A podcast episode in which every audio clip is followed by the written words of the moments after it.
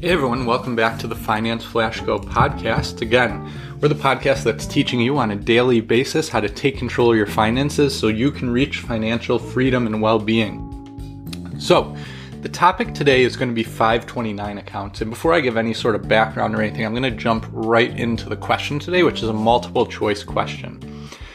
So, here we go. Money placed in a 529 account may be withdrawn tax free when used for blank expenses. So basically, the money in the 529 account, it can be withdrawn without being taxed when it's used and contributed towards what? Towards education expenses, towards mortgage expenses, towards medical expenses, or towards bankruptcy expenses. So, what is the answer here? 529 account withdrawn tax free when it is used for blank. Well, the answer is going to be A, education. And that's what makes this such a great account. So, a 529 account is basically an education's savings account. You contribute the money tax free, you get to invest it tax free, and then you can also withdraw it tax free so long as it goes towards your designated child's education. And this can be your child, it could be um, a grandchild, it could be a niece, a nephew, what have you. But whoever is designated as the beneficiary of this 529 account, if the funds are used for their education, it's essentially triple tax free money. And this is usually speaking college uh, education expenses kind of things, tuition, stuff like that. There are limitations on what uh, it can and can be used for, like uh, room and board, uh, in most instances, will not be allowed to be withdrawn tax free, but tuition does, books, things like that. Even some private secondary education before college, there's a limit on how much, but that money can be withdrawn tax free when used uh, towards that purpose.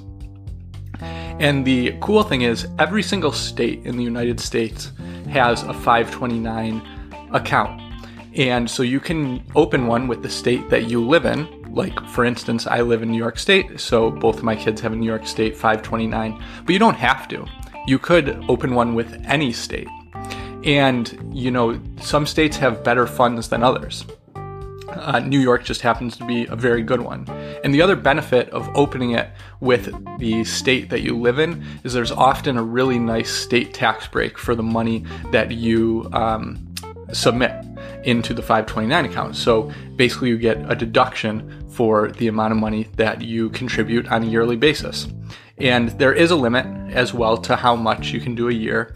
Um, but these are really, really great accounts, especially when you start having kids.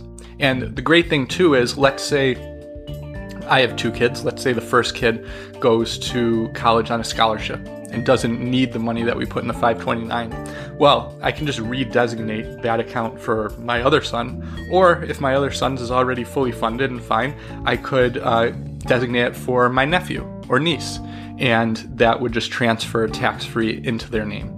So, again, really great account. 529 is an education savings account.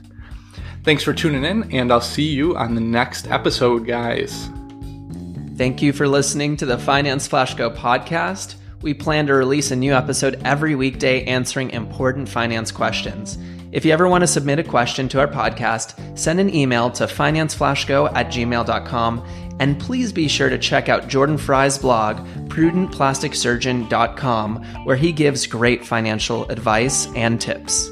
A brief disclaimer While we are providing knowledge and awareness around financial topics in this show, we are not held responsible for any financial decisions you choose to make in response to the podcast.